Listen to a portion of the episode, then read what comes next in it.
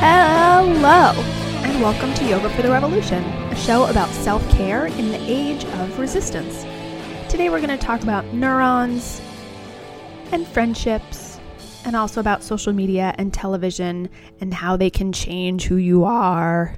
In 1992, a group of neuroscientists from Parma, Italy, reported a new class of brain cells. They were discovered in the motor cortex of a certain kind of monkey.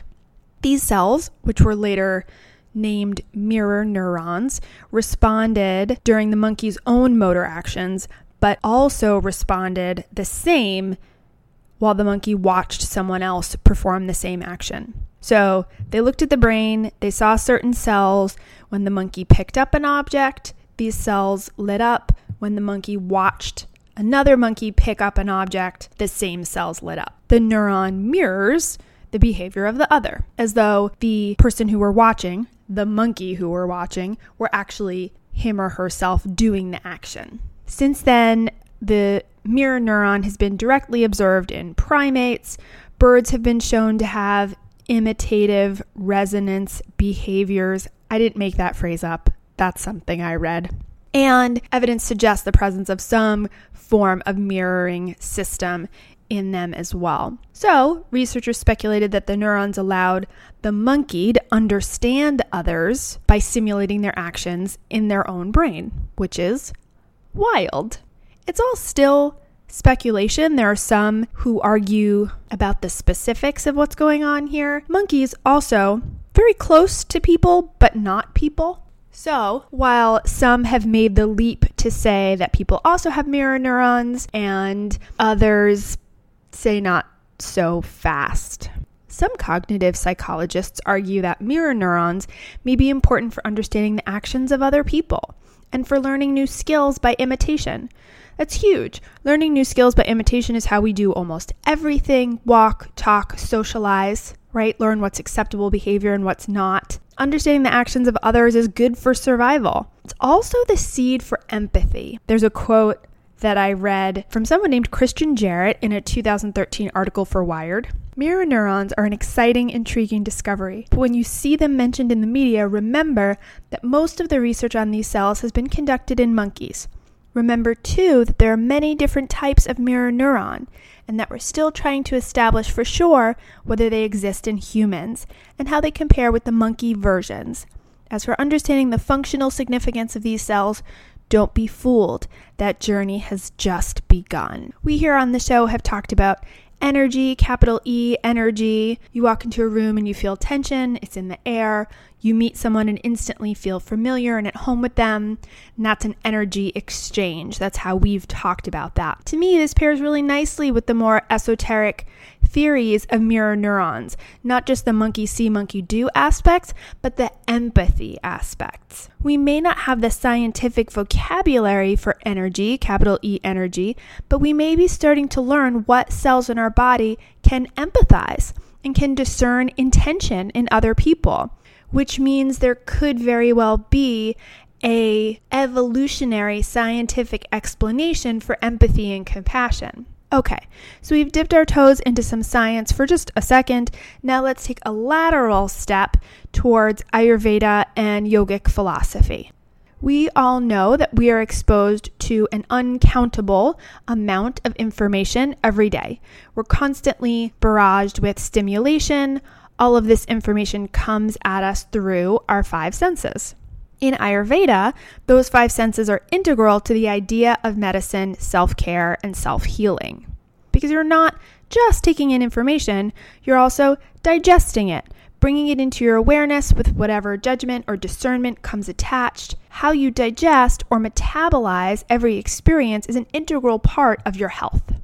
You've got your senses bringing and digesting information, and your neurons potentially mirroring or mimicking the actions and behavior they see around them. So the question is then for me, with what do we surround ourselves? What do we choose to digest?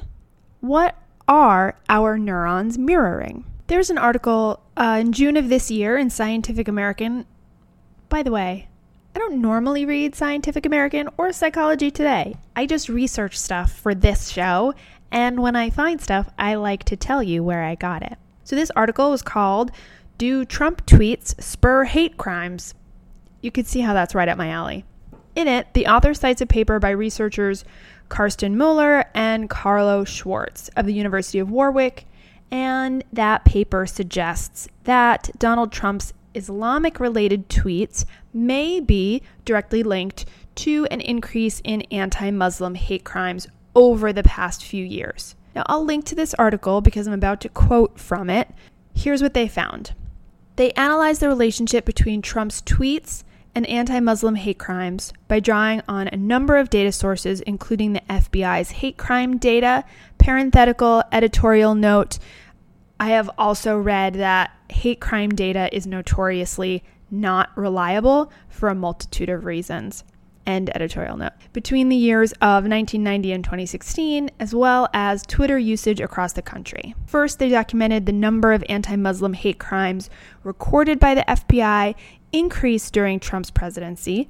In fact, anti Muslim crimes have been more prevalent under Trump compared to any other previous president, including George W. Bush following 9 11. Second, the researchers found strong statistical correlations between the number of Islam related tweets made by Trump in a single week and the number of anti Muslim hate crimes that took place on the days and weeks that followed. Trump's anti Islam tweets were only correlated with anti Muslim crimes and not other types of hate crimes. Therefore, it seems likely that it was the specific content of Trump's tweets and not growing anti minority sentiment in general that were linked to the uptick in anti Muslim hate crimes. What they're finding here is correlation, not causation. So they're noticing a pattern in each of those two events, the tweets and the hate crimes, but they can't really directly find a link from one to the other. I just say that because I can't prove it, they can't prove it, but to me, it's a worthwhile thing to notice that there is a pattern there. So now let's go back to our mirror neurons. What kind of behavior do they see? What are they reflecting? If our senses are taking in more hate speech, digesting more hate speech, would it necessarily follow that our insides would then reflect what it sees and digests from the outside? You are what you eat, right? If you eat processed foods in excess made with chemicals, it makes sense that that food is harder for your body to break down, more difficult to extract energy. Our health will deteriorate over time. If you eat whole foods in season, cooked appropriately, it follows that we would get energy from that food as it breaks down in a more efficient manner. So, if we eat hate speech, will we get hate energy? Alternatively, if we eat ideas formed with an open mind at the appropriate time and place, digested with empathy and compassion, how will that change our energy? Do you see where I'm going here? It is, however, important in this moment to warn against the lure of good vibes only. I get wanting to surround ourselves with goodness and no negativity, but let's go back to our food analogy. Carrots are good, they have vitamin A from beta carotene, biotin, vitamin K, potassium, vitamin B6. But what happens if you eat only carrots? First of all, you'll miss out on a ton of other vitamins and minerals that can only be provided by eating a variety of foods. You'll suffer a lack of protein, iron, have an excess of fiber, you'll probably have too much sugar in your system, and also, fun fact, you can turn orange. You can even have withdrawal symptoms as you try to cut back on your healthy carrot addiction. So, that's my good vibes only warning. You can't do just one thing. So, instead of thinking about what you ingest through all of your senses as all or nothing, I think it's beneficial to simply inquire, to think about what we're watching on TV, what we're listening to, and what we're reading. What can you add more of, and what can you remove? I know the Twitter refresh habit. There are some times when before bed or if I'm procrastinating and I don't want to do something, I'm looking at Twitter and then I get to caught up and then I go to Facebook and I read it and then I go back to Twitter and I'm flipping between these two apps and there's really no good reason other than all the science that goes behind addictive behaviors. But what I'm ingesting in those moments is not beneficial to me. There may be really valid and important news in there that I could potentially be consuming as part of a well balanced diet of information, but instead I'm binging on processed foods and junk foods. I'm binging on negativity and hate speech. And what does that do then to my system? Whether I believe directly in the theory of mirror neurons or not, you are what you eat. I definitely believe that what is surrounding you is reflected in you. So, with that thought, we keep in mind that we need variety to be healthy. And even in Ayurveda, we don't necessarily strive for 100% purity. We've talked about the dangers of that goalpost before. 80 20 can be a good guide. I'll pause here to say thank you once again for listening to the show. I'm glad that it is a part of the variety of input you choose to digest on a regular basis. A few weeks ago, we talked about doing one thing, just one thing to stay human in this world. Maybe we can think of that one thing as sort of a sensory input vitamin, something that adds a positive into the mix every day for any of the five senses. If you want to share what your thing is, the one thing you do, you can share that with me. Here are ways you can reach out. On the website, yogafortherevolution.org, all our past and future episodes are there, along with their show notes. And then there's a little button on the top that says contact. And when you click it, there's a little form there. You can write me a little email. Or you can find me on social, facebook.com slash yoga for the revolution, yoga for the revolution on Instagram, and y underscore f underscore t underscore r for Twitter. If you like the show, please hop onto your podcast app of choice and rate and review us. It helps get the word out to other people that this little show exists. I read an article earlier this summer in the New York Times. Again, there'll be a link in the show notes, of course. It's by Tara Parker Pope. Maybe you saw it. I feel like it was traveling around my social media for a few days. It's called The Power of Positive People with the subhead Are your friendships giving you a boost or bringing you down? The crux of the article is this, and I'll quote a bit here. While many of us focus primarily on diet and exercise to achieve better health, science suggests that our well being also is influenced by the company we keep.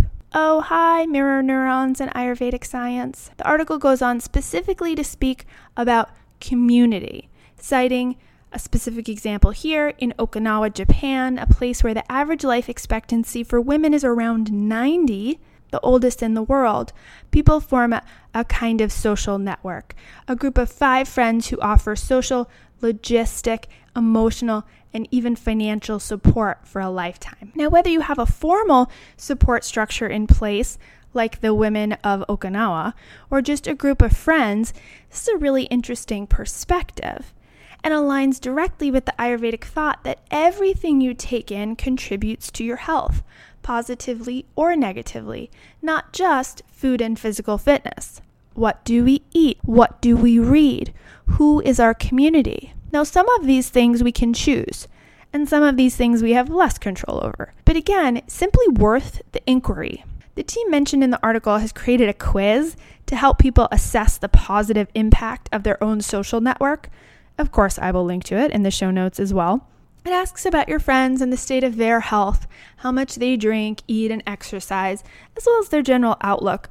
The goal of the quiz is not to get you to dump what they deem as unhealthy friends, but just to identify the people in your life who score the highest, and then maybe you might choose to spend more time with them. I took it. They email you the results, which basically range from, hey, these people are a great influence, hang out with them more, or these people, maybe not so much. Maybe you could be a healthy influence on them. And then there are others that score potentially lower, and they suggest maybe look at why you're hanging out with these people at all. Take it if you like. Let me know how it turns out. You also don't necessarily have to take a quiz to do this, but sometimes it's helpful to have structure around these kind of subjective questions. For now, I'll encourage you to observe what sensory information you take in. When you have free time, what do you choose to feed yourself? On TV, on social, out in the world, and notice if you have a healthy diet from all food groups for all five senses. Until next time, keep breathing and live to fight another day.